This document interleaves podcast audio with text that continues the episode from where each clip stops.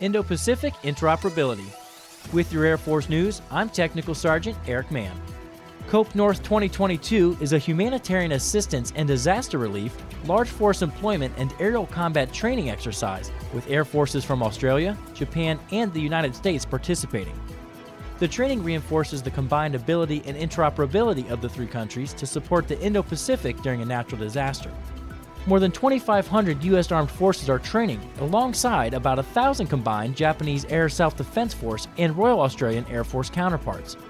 Eight additional countries are observing key parts of the exercise with the possibility of participating in the future.